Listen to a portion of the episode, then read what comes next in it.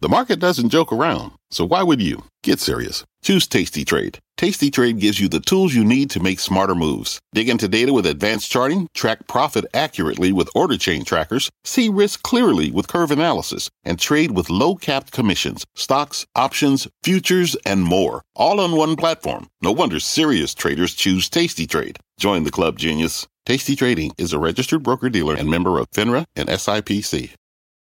You're listening to The Exchange. Here's today's show. Hi, everybody. I'm Kelly Evans. Here's what's ahead. Fed Chair Powell saying he still backs the rate hike at their meeting in two weeks, and the markets are shrugging it off, maybe even embracing it. We're going to look at what else Powell told Congress today, why it hasn't derailed the markets. We've also got the latest on how many hikes the market is expecting right now.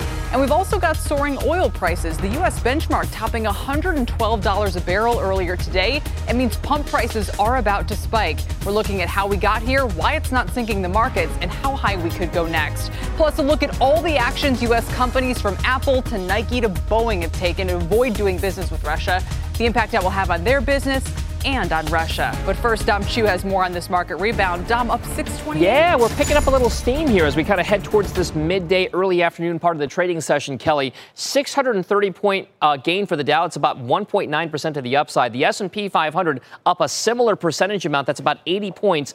43.86 the last trade there. And the NASDAQ composite, the underperformer, if you want to call it that today, 13,707 is the last trade, up 175 points. That's only about one and a quarter percent advance there. So again, to put things in context, we're still trying to find some stability there over some of the recent downside volatility that we've seen. And remember, big sell off yesterday, but we've gotten back just about all of it from the Dow Industrials if we were to close here today. The big story here for what's been leading the market, at least on the downside and upside today, are some of the bank stocks. Now, we're going to focus specifically on some of the regional banks here in America, the, the ones that don't have any real exposure outside of our borders and certainly not in places like Russia and Ukraine at least not notably so. Comerica, Signature Bank of New York, Zions Bank Corp, SVB Financial, the parent company of Silicon Valley Bank, are all up roughly 6 to 8% at this stage. And one of the big ETFs that tracks it, the SPDR Regional Bank ETF, ticker KRE, up about 5% right now. Remember, interest rates, a part of that story. 10 year yields at the lows yesterday, about 1.68%. We're back up to about 1.84% right now. So interest rates may be a driver of that trade. And then Ford shares. We are seeing a bid to that particular stock today, and this comes on the heels of headlines earlier this morning. The shares are up by, by the way, 6%. This morning, the company says it's going to reorganize itself, reorganize, not split or anything off formally yet, reorganize itself into two different kind of units, one that focuses on EVs and one that focuses on regular internal combustion engine vehicle cars. That reorganization news, again, no split of the companies yet, has sent the stock up 7%. But keep in mind, Kelly, since the highs that we saw back in January, the stock is still down roughly about 30% since those levels are, are there. So watch those EV trades in relation to what's happening with Ford, Kelly. Yeah. I'll send things back. That's over. a big story. There's just a lot else going on. Dom, thank you very much. Fed Chair Jay Powell wrapping up his congressional testimony a short while ago, signaling, telling us he supports a 25 point rate hike in March. That's in a couple of weeks' time. He also said most of the Fed thinks the U.S. economy is already at full employment. Steve Liesman is here with all the highlights. Steve? Yeah, hey, Kelly, Fed Chair Jay Powell firmly saying he will propose and support a 25 basis point rate hike in March, weighing in heavily, as it does when the Fed chair says something like this, on a debate that had taken place among Fed officials in public. I do think it will be appropriate to raise our target range for the federal funds rate at the March meeting in a couple of weeks, and I'm inclined to propose and support a 25 basis point rate hike. That's not Evans. That's not Bullard. That's not uh, Mester. That's Powell, the Fed chair, saying that. He said there was no obvious initial impact in funding markets in the funding markets from the Ukraine invasion, despite some fears that it could create systemic risk. But he said the medium and longer term effects were unknown, and it was a reason for the Fed to go carefully. We do uh, intend to uh, raise interest rates this year, as we've said. But as long as we're in this very uh, uh sensitive phase of, of, events in Eastern Europe, we're going to be um, um, careful in, in, in, doing so. We're going to move uh, you know, avoid adding uncertainty. Powell called the Ukraine conflict a potential game changer for the Fed and the economy, But in the near term, there is no plans to change the game and the, and the Fed's plans to raise rates at the March meeting, Kelly. And I thought it was significant that he said that basically they all think the U.S. economy is at full employment because we're supposed to kind of get there well into a tightening cycle. This one hasn't even started yet. Right. Um, well, I'm going to push back a little bit on that, uh, Kelly, because rates are up quite a bit, you know, 100 basis points or so. Um, the Fed hasn't formally raised rates, but in indicating that it would raise rates, uh, it caused the markets to, to tighten policy. And policy has tightened. You've had a, a decline in the stock market, you've had a, uh, an increase in rates. So, um, the important part about that, I think, is that Powell feels like he has room to maneuver, that he can indeed raise rates without causing a lot of pain. Uh, you have 11 million job openings in this country, 6 million is about normal. So he has 5 million job openings he can destroy before he ends up destroying any actual jobs hmm. in a tightening cycle. Well, that is certainly one way to look at it, Steve. Hopefully, that's not the route we're going. But yeah, their, their goal really is to slow things down here. Steve, we appreciate it. For now, Steve Liesman. Meanwhile, sure. as you heard Dom say earlier on, yields have reversed higher today. They dropped 20 basis points yesterday, today rising by about the same amount. Let's get out to Rick Santelli. He's got more with the 10 year around, where are we now, 182, Rick? Yes, yes, around 183. And I think what's really fascinating today is, is that as you look at the yield curve and, you put the day together, uh, equities moving higher, Jay Powell's question and answer, interest rates, everything was kind of feeding off each other, all moving a bit higher with respect to equities, higher with respect to yields, price falling. But maybe the most important thing, Fed fund futures also. Now let's go to the charts. Here's a two day of twos. You could see early on that the twos were going to challenge yesterday's high yield at 147, and indeed they did, even though they backed off a bit. But as you go to the 10 year part, yesterday's high yield was 186. We didn't quite get there. So, right there, you see the yield curve flashing. But what's important here is the short maturities leading the way with rates higher and stocks up and Jay Powell talking. That's very important. And if you look at Fed fund futures or the yield curve, you can see here's tens to twos. It has dropped down to 33 basis points today, which will be a fresh two year flat. And we know flat always means that the Fed funds and the Fed are in play hot, hot, hot. And here's the December Fed fund futures speaks volumes. Today alone, just today, we're 27 basis points lower. So 98.55 versus 98.82 yesterday.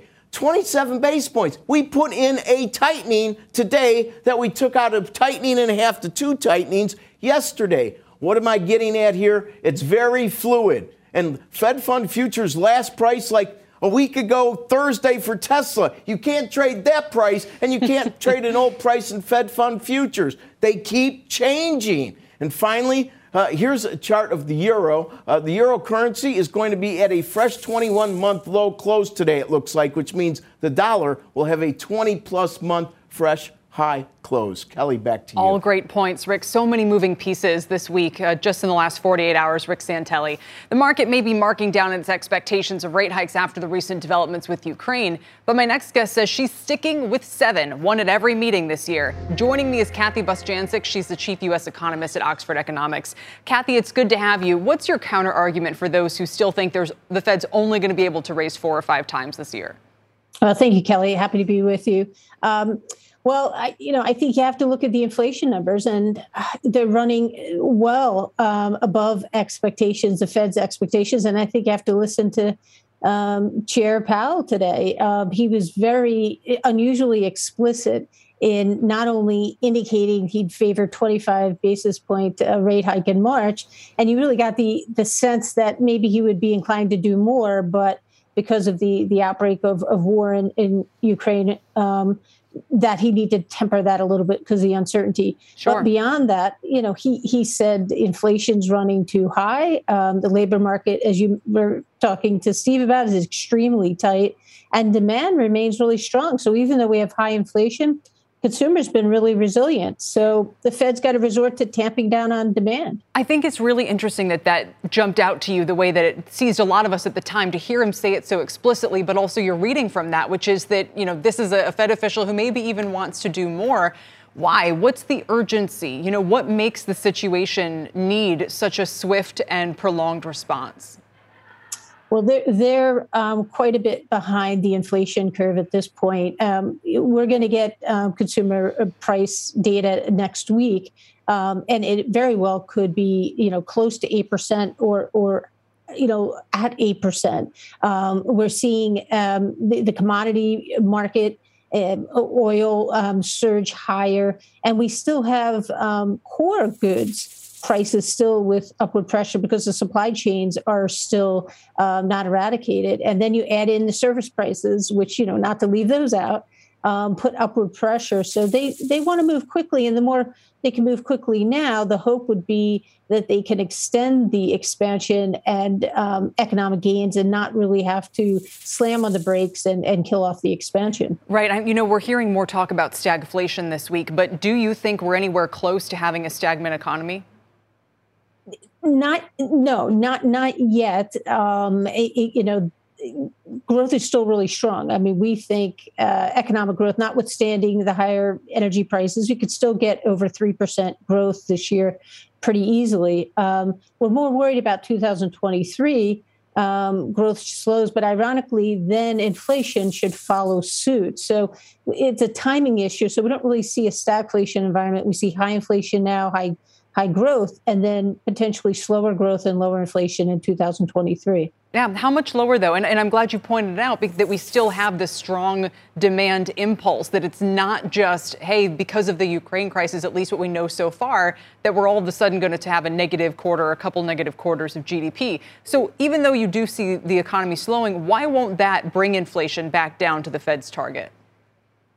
It, it's it's moderating. You know, we had over five percent growth last year. You, are slowing, so they are tightening into a, a slowing trend, but growth still three percent is well above the potential growth rate in the U.S., which we think is about one point eight. So that all else equal still puts upward pressure right on inflation, even though it should ease. Still going to remain pretty hot. Um, and our concern is it, it could remain too sticky. So I think it's best for the Fed to move quickly now. But you know, come 2023, and that's what the yield curve is, is sort of indicating, will the Fed overdo it and will we see growth much slower? And potential is demand slows, supply comes online, inflation goes below 2%, ironically, in, in 2023. Yeah, that would be quite a reversal from where we are now. I mean, the final question is for those who say, listen, it's always kind of a, a, a cause and a cause cost benefit analysis. So why wouldn't the Fed err on the side of caution by taking it as easy here and going slow?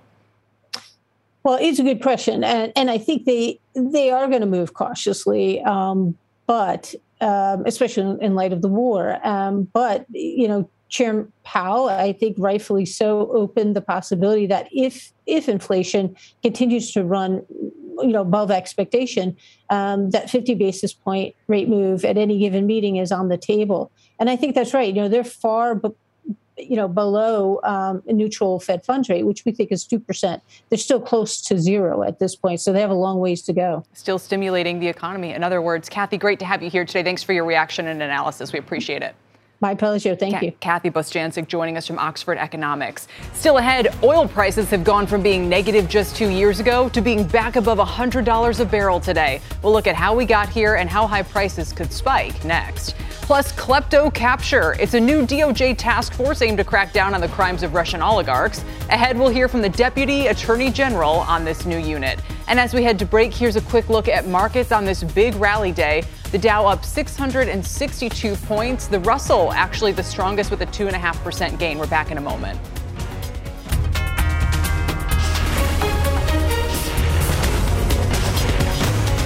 This is The Exchange on CNBC. What's on the horizon for financial markets? At PGIM, it's a question that over 1,400 investment professionals relentlessly research in pursuit of your long term goals. Specialised across asset classes, but united in collaboration, our teams provide global and local expertise. Our investments shape tomorrow, today. Pursue your tomorrow with PGIM, a leading global asset manager. This podcast is supported by FedEx. Dear small and medium businesses, no one wants happy customers more than you do. So you need a business partner just like you like FedEx, who understands your passion for serving your customers because they have the same commitment towards you. That's why FedEx offers you picture proof of delivery, packageless and paperless returns, as well as weekend home delivery to 98% of the U.S. on Saturday and 50% on Sunday. See the FedEx service guide for delivery information. What's more, FedEx Ground is faster to more locations than UPS Ground. Trust FedEx for timely deliveries. See what FedEx can do for your business. Absolutely, positively FedEx.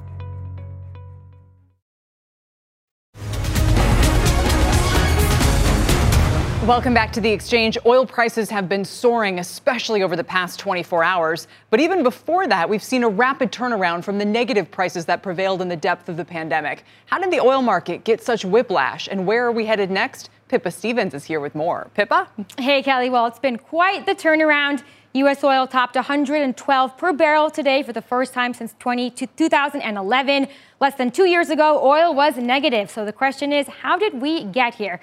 All right, so starting in 2020, oil began the year around $60, but started to drift lower as the pandemic took hold, prompting some demand fears. Then in March 2020, a price war broke out between OPEC allies Russia and Saudi Arabia, sending prices tumbling for what was then their second worst day ever. But the bottom was far from in. On April 20th, prices plunged into negative territory for the first time on record in a move that many thought was simply impossible. The contract settled at negative 37.63, and part of that was trading mechanics since the contract was expiring that day, but the move was notable nonetheless. All right, so demand fell off a cliff, and in response, producers scaled back output, which began the steady rise higher. Then by December, when the FDA authorized emergency use for vaccines, WTI was back around $45. Then we saw prices continue to climb throughout the first half of 2021 with some speed bumps along the way as the, as the vaccine was rolled out, as we got new indications about demand. And then in the summer of 2021, prices took a hit as the Delta variant took hold, once again prompting demand concerns in what was a very fragile market that eventually turned a corner. And by October, we were back to $80 on WTI. Then came the Omicron variant, which sent WTI tumbling 13% the day after Thanksgiving, as traders feared that there would be a similar impact that we saw with Delta. That proved short lived. Things turned a corner and prices started climbing as tensions between Russia and Ukraine intensified. Finally, last Thursday, oil surged above $100 as Russia invaded. So that's how we got here. And of course, the next question, Kelly, is where do we go next? Oh, come on over, Pippa. What's the latest that you're hearing people say about that? Because I keep seeing numbers like 120, 150, 200 today. Yeah, exactly. I mean, at this point, it's really anybody's guess. I'm glad I'm not in the forecasting business because we really don't know. Things are changing so quickly. But the consensus seems to be that demand destruction is the only thing that's going to turn this around. So levels on that vary 120, 130, up to 150. So it's really uh, anybody's guess from here. Yeah, well said, Pippa. Thank you very much, our Pippa Stevens. So crude above $100 a barrel, you might think would be great for the energy sector. Not necessarily. There are some companies better positioned to benefit than others. But for more, let's bring in Paul Sankey. He's the lead analyst at Sankey Research. And the fundamental point here, Paul, is that these are prices so high to Pippa's point, at some point demand destruction sets in. Obviously, that's not a good thing for producers. Yeah, kind of. I mean, I think it's important to remember that the US oil and gas companies have much better strategies now. So you do benefit from high prices for as long as they last. Uh, but ultimately, you're right. People worry that uh, this is going to be very damaging uh, ultimately for oil demand, maybe start pricing alternative fuels, although having said that, you know, we've done a pretty terrible job of developing alternative fuel fuels over the past five years. It's arguably what got us into this situation. Uh, but yeah, basically, that seems to be the concern. People taking profits at what they assume will be uh, a near term peak in prices. And near term peak in prices, it's sort of one or the other, right? If prices peak, you could see the stocks trading heavy. If prices keep going up, maybe they do. I mean, they've still performed yeah. pretty well, though. Who would you say is best positioned for the price that we're at? Well, just let me say that I think if the if the Russia-Ukraine situation continues, we're going to lose more physical barrels of oil because of the way the contracts are structured. So we've lost, you know, three million barrels a day plus of oil almost immediately. That that could keep flowing through into markets and keep pressure to the upside. Uh, if we get a sudden ceasefire, if someone shoots Putin, you know, there's a couple of things that could suddenly resolve this situation quite quickly. But then again, you could end up in a quagmire or a Putin victory, at which point we're going to have a long term uh, desperate lack of oil. In all of those scenarios, I still think uh, the US E&Ps are in very good shape.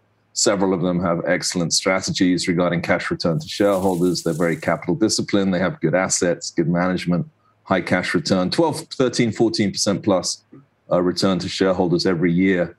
Uh, I think that's worth buying, even if people worry about a near-term peak. You think the best position names for the price rise: Devon, Diamondback, Chevron, Exxon. Is that broadly correct? And what about who? Who yeah. would be, you know, in a way, not best positioned, or where might we first start to see some headwinds among the sector? Well, Devon has been confusing people because it's actually not been trading that well, but it, it was such a big performer and such a consensus long that you can see people taking money off the table there. Exxon's facing some relatively minor but nevertheless issues with its Russia exposure. It's going to have to take probably quite a big write down there at Sakhalin 1. Uh, Chevron looks well positioned with a bit of risk in Kazakhstan, which is probably okay. And then most of the Permian, pure Permian plays, Diamondback, you mentioned, Pioneer, uh, ConocoPhillips are all very defensive. The guys that typically in oil that you would think would struggle in this kind of environment would be refiners because obviously you you, you start you kite the, the oil prices, their input cost, and people stop driving as much or get defensive about their oil use, and so refining uh, doesn't typically do well in a in a very elevated geopolitically driven market. Absolutely, and we, and we should point out that OPEC had an opportunity today to try to step up and fill the supply response that you're talking about, and they didn't do it. Um, what do you make of that, and what options do they have to fill the gap from these Russian barrels? Well, as your reporter Pippa pointed out, there were you know there, there, were issues with OPEC cutting back, but they didn't push as much oil back into the market as we thought they would, and there was a huge effect, obviously, on demand from COVID. But I think what we're also seeing is there was significant reduction in investment owing to COVID in the upstream. So we we simply stopped investing in oil and gas production capacity, and that's very much coming home. Uh, the Russians themselves were struggling even to produce to their capacity before this whole disaster. So essentially, there's been a major question mark over OPEC spare capacity. Having said that, I'm a little bit surprised Saudi and UAE, who have spare capacity, haven't done a little bit more to uh, alleviate market fears here. But they may be worried, as I mentioned, that this can get worse before it gets better. Hmm. And they would be better sitting on their hands just to see how this uh, complete disaster uh, plays out. May it's help. very early, early days yet. It, it's an excellent point, and it may help explain why the administration has reportedly been uh, you know, in industry publications today, sort of saying to oil and gas producers, yes, you know, increased supply would be a good and a helpful thing right now. Um, I guess finally, I would just leave it with your point, which, if I'm correct here, you think we could be in this range for oil that we're seeing, not for a week, not for a month, but possibly a couple of years. Uh, I don't, you know, I think it depends on how long this Ukraine disaster goes. I mean, we've had a ceasefire. You know, there was a headline that there, there's going to be ceasefire negotiations today, right? So it could end very quickly if Putin really wants to take over the whole of Ukraine, I think, yeah, it could easily be a mess for a civil war situation for a couple of years. Absolutely. And the West clearly is going to keep very severe pressure on him, which would effectively mean you lose all this Russian oil and gas on a pretty sustained basis, you know. So yeah, it's it's very difficult to call. My tendency is to think that it's going very badly for Putin. And as I said, there are two outcomes: one that he sues for ceasefire, or that he gets deposed. Uh, you know, those would be two two short term good outcomes, uh, you know, to get us out of this mess quickly. But unfortunately, there's always the risk that it can just keep going on and on and on. Uh, you see yeah. situations like Libya, for instance, where you know it's a, just years of, of, of civil war that that never really truly get resolved. Yeah, and that's the uncertainty that we and especially energy investors have to face right now. Paul, it's good to have you. Thanks so much. Thanks, Kelly. Paul Sankey. Quick programming note Exxon CEO Darren Woods will be on Squawk on the Street tomorrow to talk about their investor day, the energy market, and their decision to pull out of Russian operations. That's tomorrow around 10:30 a.m. Eastern Time. Still ahead, the fallout for emerging markets as oil prices spike. We'll tell you which countries Wall Street thinks will emerge as the winners from this price spike and which ones could lose out big time. Plus, corporate America cracking down in an unprecedented way on Russia. The headlines literally coming in every 30 seconds here on the Newswire as the war on Ukraine escalates. We'll look at what the fallout could be for these companies and for the Russian people. And as we head to break, Caterpillar leading the Dow today with every component in the green. We're back in a moment. This podcast is supported by FedEx. Dear small and medium businesses, no one wants happy customers more than you do. That's why FedEx offers you picture proof of delivery packageless and paperless returns, as well as weekend home delivery to 98% of the U.S. on Saturday and 50% on Sunday. See the FedEx service guide for delivery information. FedEx Ground service is also faster to more locations than UPS Ground. See what FedEx can do for your business. Absolutely, positively FedEx. The living room is where you make life's most beautiful memories. But your sofa shouldn't be the one remembering them. The new life resistant, high performance furniture collection from Ashley is designed to withstand all the spills, slip ups, and muddy paws that come with the best parts of life. Ashley high performance sofas and recliners are soft, on trend, and easy to clean. Shop the high performance furniture in store or online at ashley.com. Ashley, for the love of home. Breaking news out of Washington on the Ukraine crisis. Kayla Tausche with the story. Kayla?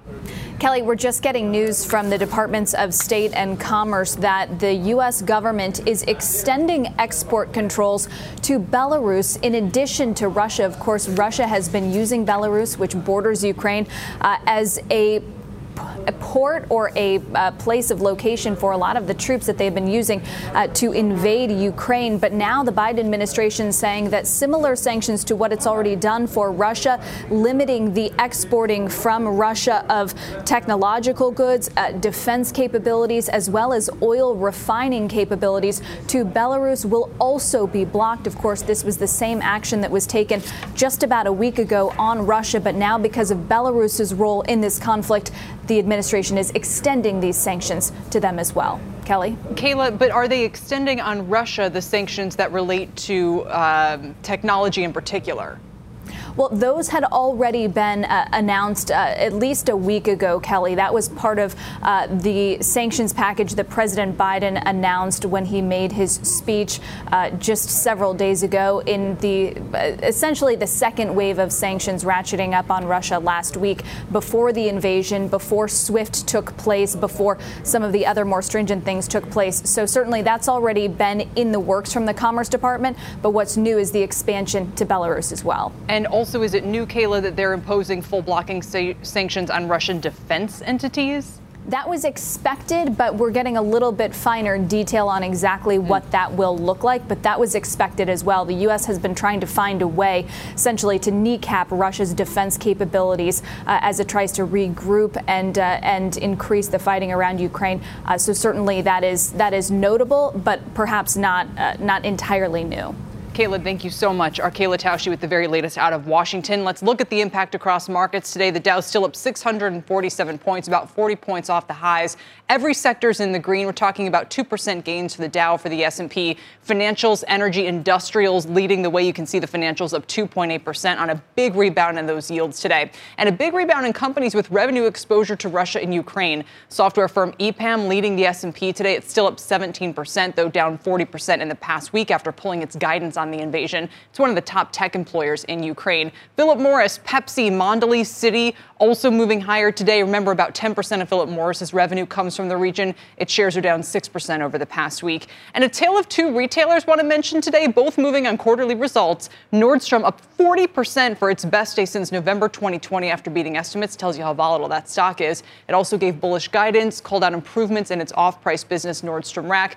Flip side, Abercrombie and Fitch, ANF down 14%. Worst day since May 2019 after missing estimates. Now to Rahel Solomon for CNBC News update. Rahel? Hi, Kelly, and here's what's happening at this hour. The United Nations General Assembly voting overwhelmingly to demand Russia stop its attacks in Ukraine and withdraw all troops. The vote was 141 to 5 with 35 abstentions. The vote was held at the first emergency meeting of the General Assembly since 1997. Russia's defense ministry says that 498 Russian troops have been killed in Ukraine and that reports of higher losses are, quote, misinformation. Uh, U.S. officials urging skepticism about those Russian figures. Many estimates of Russian deaths are actually in the thousands. And Ukrainian President Zelensky says nearly 6,000 Russian troops have been killed. Ukrainian official says that the Russian advance on Kharkiv has been stopped, but shelling and rocket attacks continue. A university building and a regional police department were engulfed in flames after an apparent Russian strike. Ukrainian officials say that Russian attacks have killed 21 people and injured at least 112 over the last day. And on the news tonight, surging numbers of refugees leaving Ukraine, including thousands of citizens from other countries.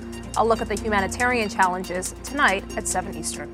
Kelly? All right, Rahel, thank you very much. My next guest says if you are looking to put money to work in this market right now, look for companies with great balance sheets that sell products that are needed. This stock belongs to that group. We have the name next.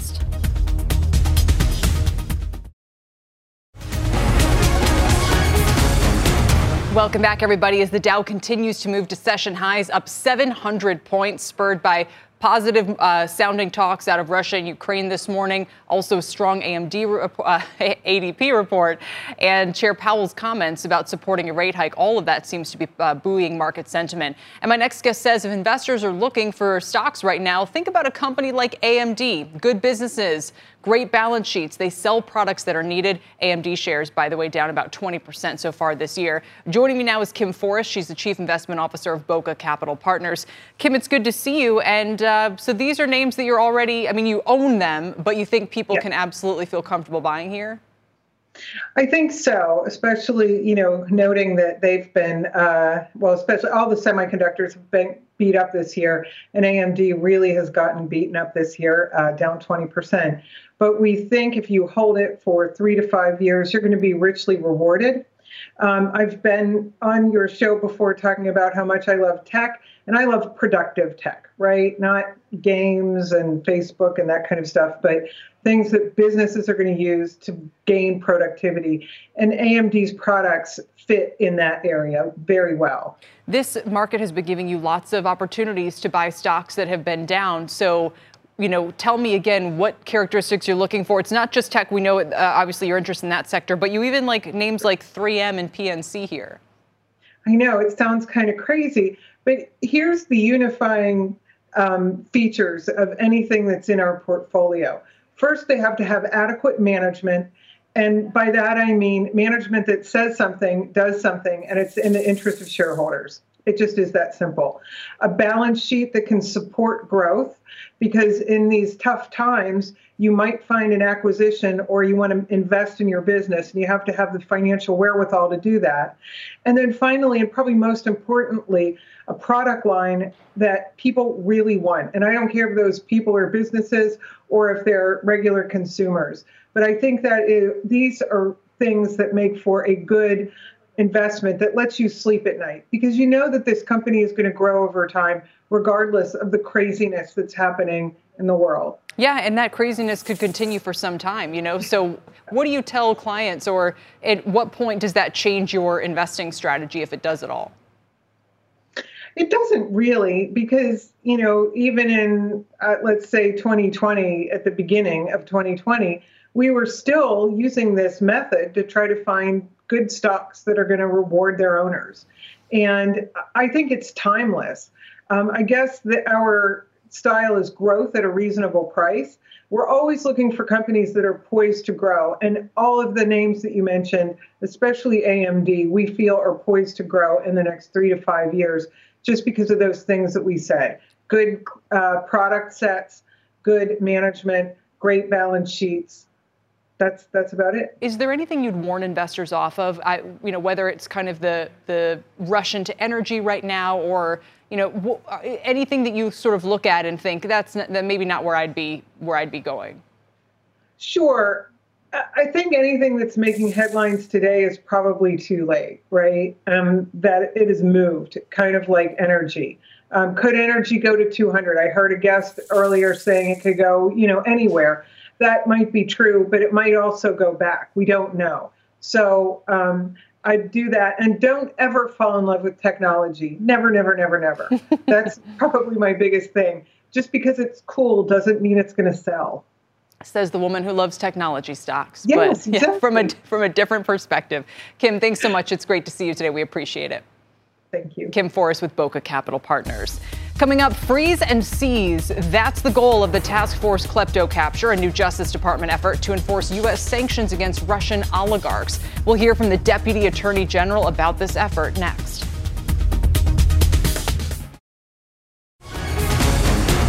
Welcome back. The Justice Department setting up a new task force to enforce sanctions against Russia, with Deputy AG Lisa Monaco warning oligarchs that the U.S. will use, quote, every tool to freeze and seize your criminal proceeds.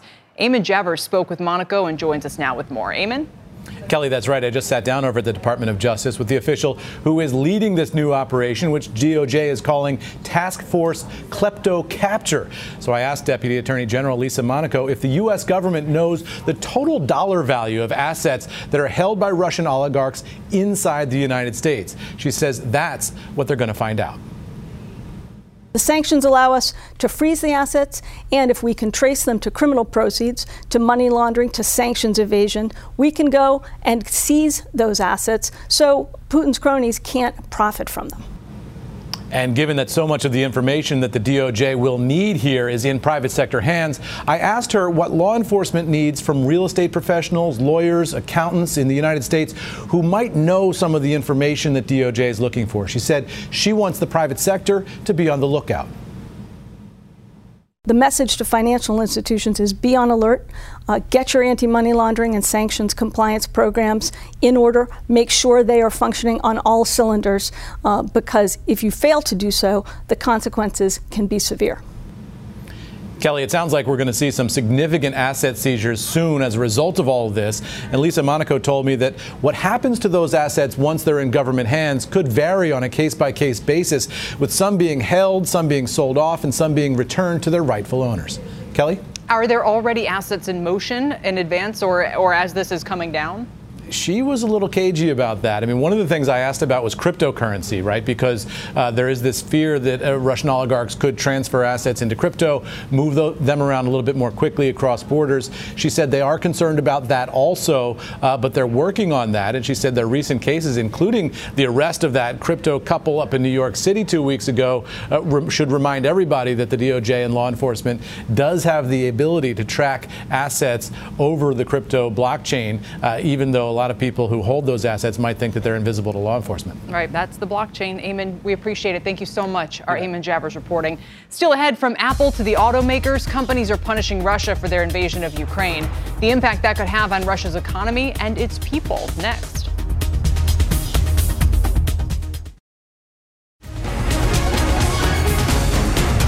Welcome back, everybody. The scope of corporate and cultural backlash against Russia's invasion of Ukraine is almost unprecedented, certainly in modern times. Just take a look at some of the action we've seen since last Thursday when Russia first invaded. Major automakers suspending production in Russia or halting shipments of cars and motorcycles and parts. Visa and MasterCard preventing Russian financial institutions from accessing their networks. Twitter and Meta blocking certain content, and Apple stopping sales in Russia and curbing some of its services. Media firms also taking a stance. Netflix refusing to add Russian channels to its service. And Variety reported just last hour it's also halted all future projects and acquisitions from the country. YouTube and Roku restricting some content, and the major movie studios suspending new releases there. So, how significant are all of these corporate moves, and what will their lasting impact be? Howard Shatz is here with some thoughts. He's senior economist at the Rand Corporation, a research firm and global policy advisor. Howard, it's great to have you here today. And have you ever seen anything like this? No. The uh, the speed and the scope of these sanctions and of the corporate reaction is unprecedented, especially considering the size of the Russian economy. It's about number 12 or 13 in the world. We've never really seen anything like this. One point, which you know I'm not sure is is your bailiwick per se, that that people seem to be discussing is to what extent do you want to harm the Russian people for the actions that the leadership is taking. And in the removal of something like Netflix, maybe, you know, that's not such of an issue. Something like consumer staples, you know, essential products, obviously things would get a little bit more serious. What's your response to that? That's very important, actually. We took a look a few years ago about the consequences of increasing sanctions on Russia and determined that most of the problems would fall on regular Russians, on small and medium enterprises. Now, all of the Russian economy will be affected, but but certainly everyday Russians who will depend on imports that are now more expensive because of the exchange rate depreciation, or businesses that rely on imported inputs are just going to have a harder life right now. And in some ways, that's unavoidable. When you sanction, when you do these broad sanctions, you're going to hit the entire economy. practically speaking, with a currency that's nearly worthless and a more and more difficult ability to get access to products or have the funds for them, what's the practical impact on the ground going to be? Where will the Russians turn to for, you know, bartering or for products? Will they be coming more from, you know, some of those marginal countries that are able still to send their supplies into Russia? What what's that going to look like? Right. So the currency has has slightly rebounded. There was a big panic when these uh, when these sanctions went on. It's somewhat rebounded, although it has depreciated a great deal. Um, Russia is a very big agricultural producer, a very good big agricultural exporter. So food is is not really going to be an issue, at least basic food. Um, the the consequences will generally be that the the ability of people to consume imported items will decline. Uh, there's not going to be barter. The central bank is is very well run, and uh, upon the announcement of the cut of the sanctions against the central bank and the SWIFT move, central bank swung into action very quickly by increasing liquidity to Russian banks and by putting in a number of other emergency measures, such as regulatory forbearance, encouraging banks to continue to make loans. So the central bank and the Russian regulators are doing everything they can to keep business going, not completely normally, but at least to keep things from collapsing. So I think what we're really going to see is a steady deterioration, not a shock, but things are going to be more expensive. Mm-hmm. Business is going to slow down. And bit by bit, things will get worse and worse. Are U.S. companies shooting themselves in the foot at all by removing their leverage over Russia or their exposure to the country if this conflict were to drag on? Yeah, you need to get really inside the head of the Russian leadership for that. In other words, will there be revenge against these companies for taking these actions? From a company's perspective, there are two very good reasons to do what they're doing. One is reputational risk. Right now, the world has turned uh, with great disfavor on anybody seeming to interact with, with the Russian economy. The second is financial or business risk. Will they be able to get their profits uh, or their capital out when they need it? One of the things the central bank did was block external transfers of capital. So, you know, at, at some point, uh, we don't know soon or or many years from now, this will move to a different status companies will be interested in doing business again. And my guess is that they will be welcomed back, at least selectively, into the Russian economy because the Russian people like to consume Western oriented products just right. like everybody else in the world. How important, what this is in some ways, is a test of American soft power. How important is that? You know, how, how big of a bargaining point or a bargaining chip do you think it is uh, when we're trying to avoid an all out military response to what Russia's doing here? Yeah, I, I think this move is huge because it illustrates not just American soft power, it illustrates the strength of the Western alliance. The Western alliance, democracies in general, have been portrayed as, as weak or, or indecisive, but clearly there was a lot of planning for this. You don't just drop sanctions packages instantly. There's a lot of planning that goes into them. And you saw the vast coordination, the United States, Canada, the EU, France, Germany, Great Britain, Japan, even Switzerland, right, is unprecedented. So when we think about, you know, the size of economies or the power of economies, yes, it's true China is number two, US is number one. But when you put the collective alliance together, it's got enormous power in the world. And I think that's what this really illustrates. Well, it was so interesting, Howard, to have you on today. Thank you for your thoughts. We appreciate it. You're welcome. Glad to be here. Howard Shatz with the Rand Corporation.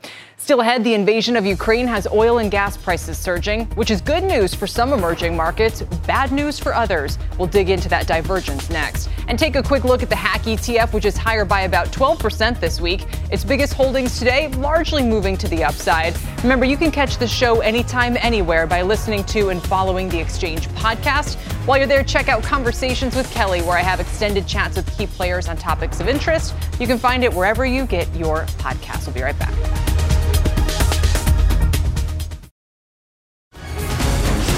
Welcome back, everybody. Oil spiking about 18, now 19% over the past week. It's creating a divide in emerging markets. Let's get out to Seema Modi for a look at the winners and the losers from it. Seema? Kelly, the surging price of oil is a big win for the energy producing nations like Brazil, Argentina, South Africa, Mexico all seeing their respective stock markets outperform so far in 2022. But it is bad news for the emerging market nations that import oil. So we're talking India, South Africa, China. Stocks in these markets you can see trading down in the year on the year. Just to quantify though how much it costs, Every time the price of oil jumps 10 bucks a barrel, Japan and South Korea pay an additional $25 million per day. That's about $90 billion a year. India, the world's second largest oil importer, pays an additional 140 billion a year. For Turkey, it's over 2.2 billion, a country already getting hit hard by inflation. So if oil prices continue to rise, strategists say central banks will be really under pressure to keep their currency strong. That's hard to do given the rally we've seen in the US dollar recently, Kelly. One option, of course, for these central banks is to raise rates, though that can also weigh on growth. So the way they approach this problem will be um, highly complicated. And of course, it really comes down to how where these currencies are trading and what the growth data looks like in, in coming days, coming months. And also we see that China has to pay up big from these is another way in which they have to deal with in some way the fallout from this crisis. Yeah, and that brings up a longer term question too. Unlike some of these emerging market nations, China is an importer and exporter of energy. They're in a better situation versus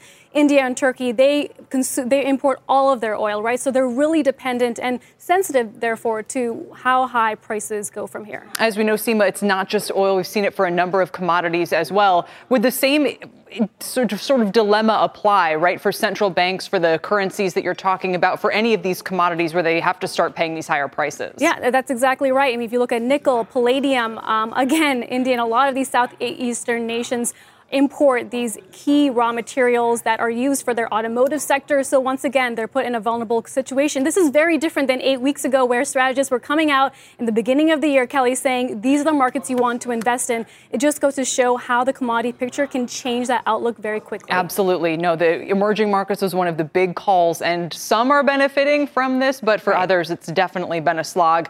Seema, thank you so much. We appreciate it very much. Our Seema Modi. And with the price of oil way off the highs of the session, but still way up. Markets are way up too, everybody. That does it for the exchange today. You're listening to The Exchange. Here's today's show. This podcast is supported by FedEx. Dear small and medium businesses, no one wants happy customers more than you do. That's why FedEx offers you picture proof of delivery, packageless and paperless returns, as well as weekend home delivery to 98% of the U.S. on Saturday and 50% on Sunday. See the FedEx service guide for delivery information. FedEx Ground service is also faster to more locations than UPS Ground. See what FedEx can do for your business. Absolutely, positively FedEx.